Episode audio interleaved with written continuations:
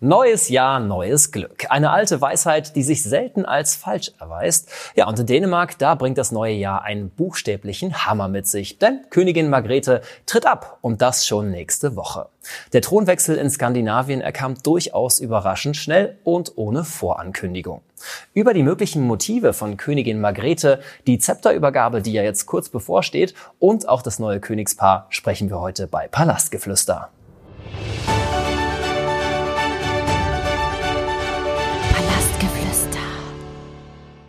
Neues Jahr, altes Glück bei mir natürlich hier bei Palastgeflüster mit unserer bunte.de Royals-Expertin Larissa Jäger. Schön, dass du dabei bist. Hallo Tom.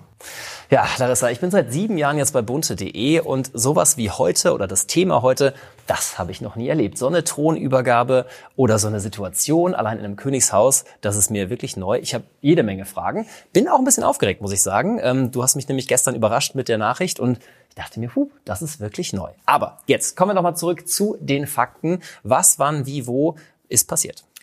Ich beantworte dir alle W-Fragen sehr gerne. Also am Silvestertag, 31.12. gegen 18 Uhr ging es eigentlich wie gewohnt alles seinen Lauf. Es gab eine Live-Übertragung von Königin Margrethes Neujahrsansprache. Die hält sie traditionell immer am Silvesterabend, immer gegen 18 Uhr und sie wird eben immer live übertragen. In dieser Rede hat sie wie gewohnt ganz normal angefangen. Sie hat das Jahrrevue passieren lassen, hat bisschen über ja unschöne Dinge gesprochen, den Krieg, den es jetzt gibt derzeit auf der Welt, über ihre Rückenoperation, über künstliche Intelligenz und in den letzten Sätzen oder in den letzten Zügen ihrer Neujahrsansprache hat sie ihre Abdankung verkündet. Da es die Rede nur auf Dänisch gibt, habe ich gedacht, ich bringe mal die Übersetzung mit und lese vielleicht die betreffenden Passagen ganz kurz vor ähm, damit man sich diese Rede nicht anschauen muss und absolut gar nichts versteht, so wie ich. Ähm, sie hat gesagt, in zwei Wochen bin ich seit 52 Jahren Königin von Dänemark. Eine solche Zeitspanne hinterlässt bei jedem Menschen Spuren, auch bei mir. Die Zeit fordert ihren Tribut und die Zahl der Unpässlichkeiten nimmt zu. Man kann nicht mehr so viel unternehmen, wie man früher geschafft hat. Im Februar dieses Jahres habe ich mich einer umfangreichen Rückenoperation unterzogen. Alles ist gut verlaufen. Dank des kompetenten medizinischen Personals Personals, das sich um mich gekümmert hat. Die Operation gab unweigerlich Anlass, über die Zukunft nachzudenken. Ob jetzt der richtige Zeitpunkt wäre, die Verantwortung an die nächste Generation weiterzugeben. Und jetzt der Satz. Ich habe beschlossen, dass jetzt der richtige Zeitpunkt ist. Am 14. Januar 2024, 52 Jahre nachdem ich die Nachfolge meines geliebten Vaters angetreten habe, werde ich als Königin von Dänemark abtreten. Ich werde den Thron an meinen Sohn Kronprinz Frederik übergeben. Diese Worte und diese Entscheidung von Königin Margrethe sind absolut historisch. Sie hat damit Geschichte geschrieben. Seit fast 900 Jahren ist sowas nicht mehr passiert in Dänemark. Im Jahr 1146 gab es zuletzt eine freiwillige Abdankung vor dem Tod von König Erich. Der ist damals übrigens ins Kloster gegangen. Ja, also stellen wir uns vor, 31.12.2023, Neujahrsansprache. Das dänische Publikum sitzt natürlich vorm Fernseher und schaut, was die Königin zu erzählen hat. Normalerweise ist es ja immer so ein bisschen das übliche Geplänkel. Man kennt es ja. Jedes Jahr aufs Neue, Neujahrsansprache, das war toll, das war toll, das war toll, das war vielleicht nicht so toll, aber neues Jahr, alles wird besser. Jetzt haut sie sowas raus, im wahrsten Sinne des Wortes. Wie hast du das erlebt? Königin Margrethe war auf jeden Fall nervös. Sie war aufgeregt, das hat man daran gemerkt, dass sie sich recht häufig versprochen hat, häufiger als normal, was sie selbst irgendwann zum Schmunzeln gebracht hat. Also sie hat beim Umblättern dann auch immer grinsen müssen. Und man hat gemerkt, je näher sie sich dieser Aussprache der Abdankung nähert, umso unruhiger und umso nervöser wird sie verständlicherweise. Trotz allem war die Rede wie immer souverän. Ihre Hand war ruhig, sie hat ruhig die Seiten umgeblättert. Ähm, also ich bin manchmal sehr aufgeregt, wenn ich irgendetwas vor mehreren Menschen sagen muss und meine Hand ist da nicht so ruhig wie ihre. Und sie war auch sehr, sehr ergriffen. Also man hat gemerkt, dass sie emotional ist und man hat auch gemerkt, weil du gerade gesagt hast, Dänemark saß vor dem Fernseher. Ja, es sind aber traditionell auch immer viele Royal-Fans vor Ort. Die stellen sich vor, das, vor dem Palast, vor Schloss Amalienburg in Kopenhagen und hören sich das live an. Und da ist ein sehr, sehr positiver Tumult sozusagen ausgebrochen. Die Leute haben angefangen zu jubeln, sie haben geklatscht, sie äh, lieben Margrethe und sie finden diese Entscheidung, glaube ich, sehr, sehr schade, aber auch sehr, sehr mutig. Und der Zuspruch war enorm auf diesem ähm, Palast, auf dieser Palastfläche. Und das, was ich gerade gesagt habe, mit diesem Geschichte schreiben, es ist nicht nur historisch, dass Margrethe sich entscheidet, kurz vor meinem 84. Geburtstag trete ich zurück, sondern es ist auch deshalb historisch, weil Margrethe die dienstälteste Monarchin der Welt ist. Das war Queen Elizabeth II. nach ihrem Tod. Sie war 70 Jahre auf dem Thron. Mit ihrem Tod ist es Margrethe geworden und sie hat sich jetzt eben entschieden, entgegen dem normalen Gang mit dem Tod sozusagen, dass sie zu Lebzeiten abtreten will. Also die dienstälteste Monarchin, die es aber ehrlich gesagt eilig hat, oder? Also es geht jetzt dann doch sehr, sehr schnell. Wir haben es eingangs gesagt. Am 14. Januar ist der Tag der Abdankung tatsächlich. Erstmal die Frage, warum geht's jetzt so schnell und vor allem, wie sieht so ein Tag dann aus? Kurz zu der Frage, warum es jetzt so schnell geht. Ich glaube, Margrethe hat sich diesen Tag bewusst herausgesucht, hat sie ja auch gesagt, der Tag ihres 52. Thronjubiläums, weil es einfach passt, weil sie es, glaube ich, auch erledigt haben will. Und ich glaube, je länger man wartet, umso größer werden eventuelle Spekulationen etc. pp.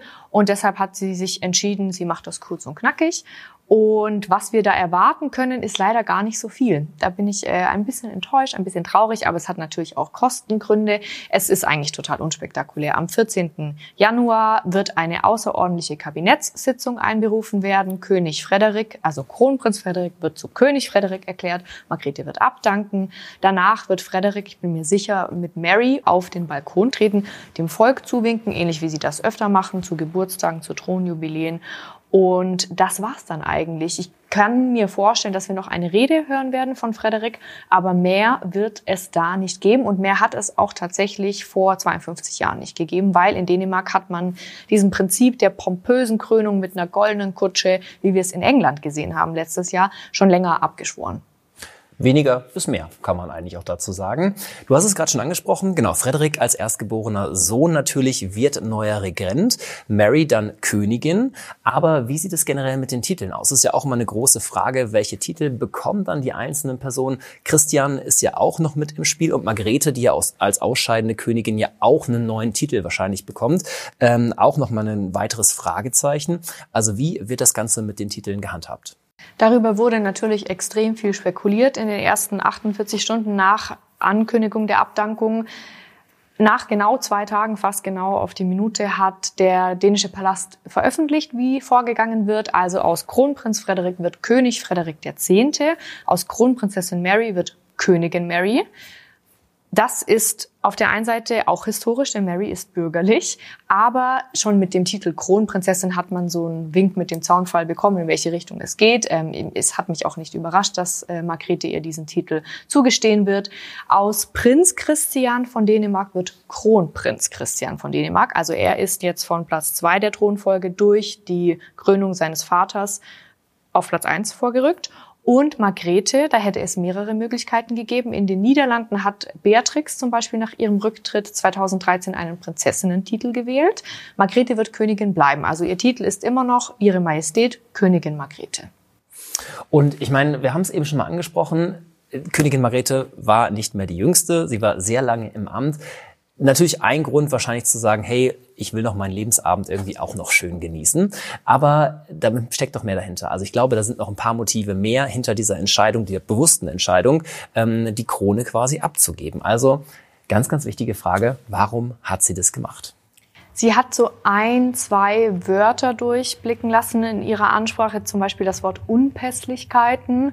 Und ich glaube, dass es ähm, eine Entscheidung war, bei der auch Stolz eine Rolle gespielt hat. Sie hat Queen Elizabeth und Königin Margrethe waren sehr gut befreundet, die waren sich sehr, sehr verbunden. Margrethe hat auch öfter gesagt, dass die Queen eine Art Inspiration für sie war, zu der sie aufgeschaut hat, an der sie sich orientieren konnte. Und ich glaube, sie hat in den letzten Lebensjahren der Queen gemerkt, dass sie das so eben nicht möchte. Sie möchte nicht immer gebrechlicher werden vor den Augen der Welt. Jetzt schon geht sie am Stock, auch schon seit längerer Zeit. Margrethe hat Rückenprobleme, Margrethe hat Hüftprobleme und das auch nicht erst seit gestern. Ich glaube, sie ist eine sehr, sehr geradlinige, prinzipientreue Person und sie hat einfach sich selber eingestanden, so wie ich das Amt gerne ausüben möchte, kann ich es nicht mehr. Und sie möchte es ganz oder gar nicht machen und hat sich dann dazu entschieden, eine mutige Entscheidung, eine vernünftige Entscheidung und ich finde auch eine Entscheidung mit Weitsicht, weil es eine Entscheidung für das Volk war, dass sie jetzt den Thron abgeben möchte. Margrethe hat ja gesagt, dass nach dieser Rücken-OP dieser Gedanke ja sich entwickelt hat, ins Rollen gebracht wurde. Wenn man aber mit dem heutigen Wissen vielleicht sogar noch einen Ticken weiter zurückgeht, glaube ich, dass es schon länger vielleicht so im Hinterkopf geschwebt hat. Sie hat ja auch zum Titelentzug von Joachim im September 2022 wortwörtlich gesagt, ich habe das gemacht, weil es nicht Frederikslos sein sollte, also seinem Bruder die Titel, also den, seinen Neffen und Nichten die Titel wegzunehmen. Ich finde, Margrethe hat Frederik damit den Weg zum Thron geebnet im Nachhinein und auch die Entscheidung, Christian in den Staatsrat einzuberufen. Das ist Tradition, dass das zum 18. Geburtstag gemacht wird. Ja, und das war auch bestimmt einer der Hauptgründe. Aber ich habe mich zu einem gewissen Zeitpunkt schon gefragt, warum führt man den Nachfolger eines Nachfolgers in den Staatsrat ein? Vielleicht auch deshalb, dass er den Regenten im Fall der Fälle vertreten kann. Also, man kann auch sagen, Königin Margrethe geht in Rente und hat jetzt natürlich sehr viel Zeit, weniger Arbeit, weniger Aufgaben, weniger Verantwortung. Aber wie nutzt sie denn jetzt diese neue Zeit, diesen neuen Lebensabschnitt? Und man könnte ja auch sagen, so ein bisschen den Lebensabend, den sie jetzt genießen kann. Was, was hat sie vor? Ich bin mir sehr sicher, dass Königin Margrethe ihre neu gewonnene Freizeit kreativ nutzen wird. Sie wird ihren Hobbys nachgehen. Sie malt sehr viel. Sie malt unfassbar teure Aquarelle. Die werden für zigtausende von Euro verkauft. Sie hat sich einen Namen als Bühnenbildnerin, als Kostümbildnerin gemacht beim Ballett, im Tivoli-Theater. Ich glaube, so, wenn es ihre Gesundheit zulässt, wird sie sich auch sehr viel mit ihrem Dackel Tilia beschäftigen, ein paar kleine Waldspaziergänge machen und sie wird es einfach genießen. Sie wird, glaube ich, viel Zeit mit ihren Enkeln verbringen und einfach auch trotzdem weiterhin die Pflicht der Krone wahren. Ich glaube nicht, dass sie ganz aus dem royalen Terminkalender verschwindet, denn auch Beatrix ist nicht ganz aus dem royalen Terminkalender verschwunden. Sophia von Spanien ebenfalls nicht und sogar Juan Carlos sehen wir noch ab und zu bei Segelregatten. Aber nach so vielen Jahren im Amt, finde ich, hat Margrethe sich das mehr als verdient. Und wie du ja sagst, hat sie ja auch einiges vor. Und kommen wir mal von der alten Königin zum neuen König, König Frederik. Ähm, was kann man sagen oder was vermutet man, wie wird er als König werden? Frederik wird ein sehr moderner König werden. Er hat eigentlich genau die gleiche Aufgabe wie Charles. Er muss das Erbe seiner Mutter wahren, seiner Regentschaft eine eigene Note verleihen und es auf eine modernere Ebene ziehen. Ich sehe auch viele Parallelen zu Charles, gerade bei den Interessen, die Frederik vertritt. Er engagiert sich und informiert sich sehr stark zum Thema Klimaschutz, Technologie, Wissenschaft und Wirtschaft. Er ist dafür bekannt, dass er sehr viel für Krisenbewältigung tut, für Gleichberechtigung, für Gesundheit, auch in sportlicher Verbindung, auch dieser Royal Run, den er jedes Jahr veranstaltet. Und Frederick fördert genau wie König Charles junge Talente. Es wird jedes Jahr im Rahmen seiner Stiftung ein Stipendium vergeben für die Universität Harvard in Amerika, an der Frederick auch studiert hat. Jetzt hast du es gerade schon in den Mund genommen, König Charles. Natürlich war auch mein erster Gedanke tatsächlich. Du hast es jetzt sehr positiv ausgedrückt und nach äh, positiven Herausforderungen. Aber ich glaube, Herausforderungen sind es das, über die wir auch sprechen müssen, die es bei Charles natürlich gibt und die es gleich in gleicher Form wahrscheinlich bei König Frederik auch geben wird. Was kann man sagen, was werden die größten Herausforderungen? Frederik geht zu einer Zeit auf den Thron, die nach so bisschen Unwetter im, im paraphrasierten Sinn äh, folgt. In den letzten Monaten gab es viele Spekulationen über das Privatleben von Frederick und Mary. Es gab das Gerücht, dass Frederick im Oktober eine Nacht in Madrid mit einer anderen Frau verbracht haben soll. Diese besagte Frau hat das entkräftet und hat gesagt, nein, wir sind nur Freunde.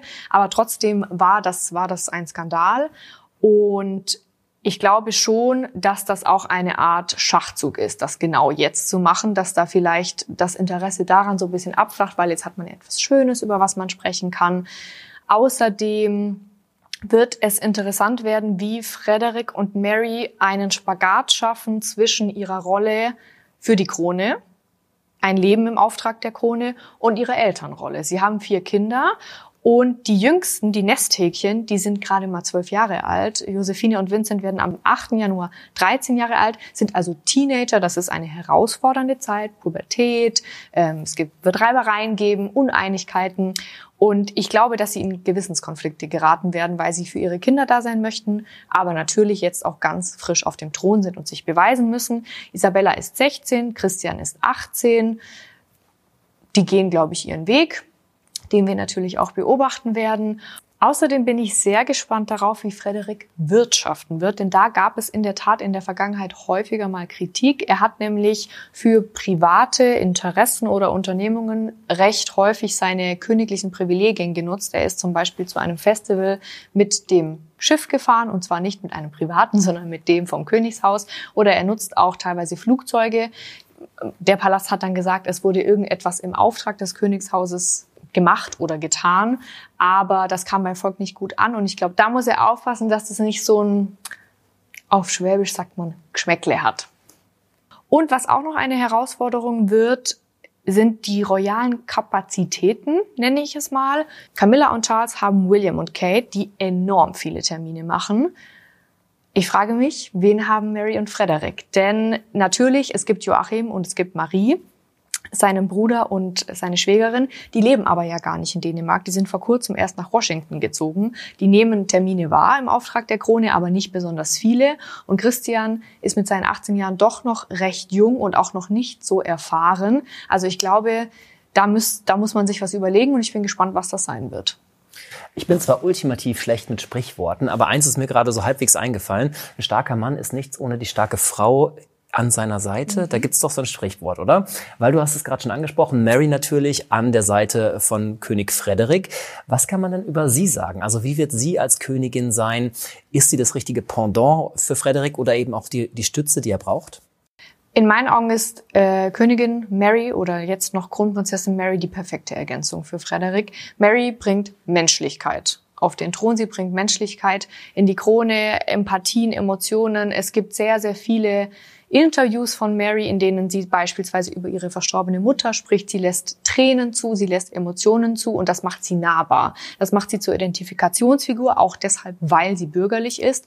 Und ich glaube, wir können von Mary von Dänemark Großes erwarten. Sie hat so diesen ganzen mentalen Gesundheitsaspekt so ein bisschen für sich eingenommen. Sie hat ja eine Anti-Mobbing-Stiftung. Sie ist Schirmherrin von zahlreichen Organisationen, die sich sehr stark mit dem Thema mentale Gesundheit auseinandersetzen. Und was Mary auch bewiesen bewiesen hat, gerade in den letzten Monaten, dass sie krisenfest ist. Ganz ähnlich wie eine Prinzessin Kate.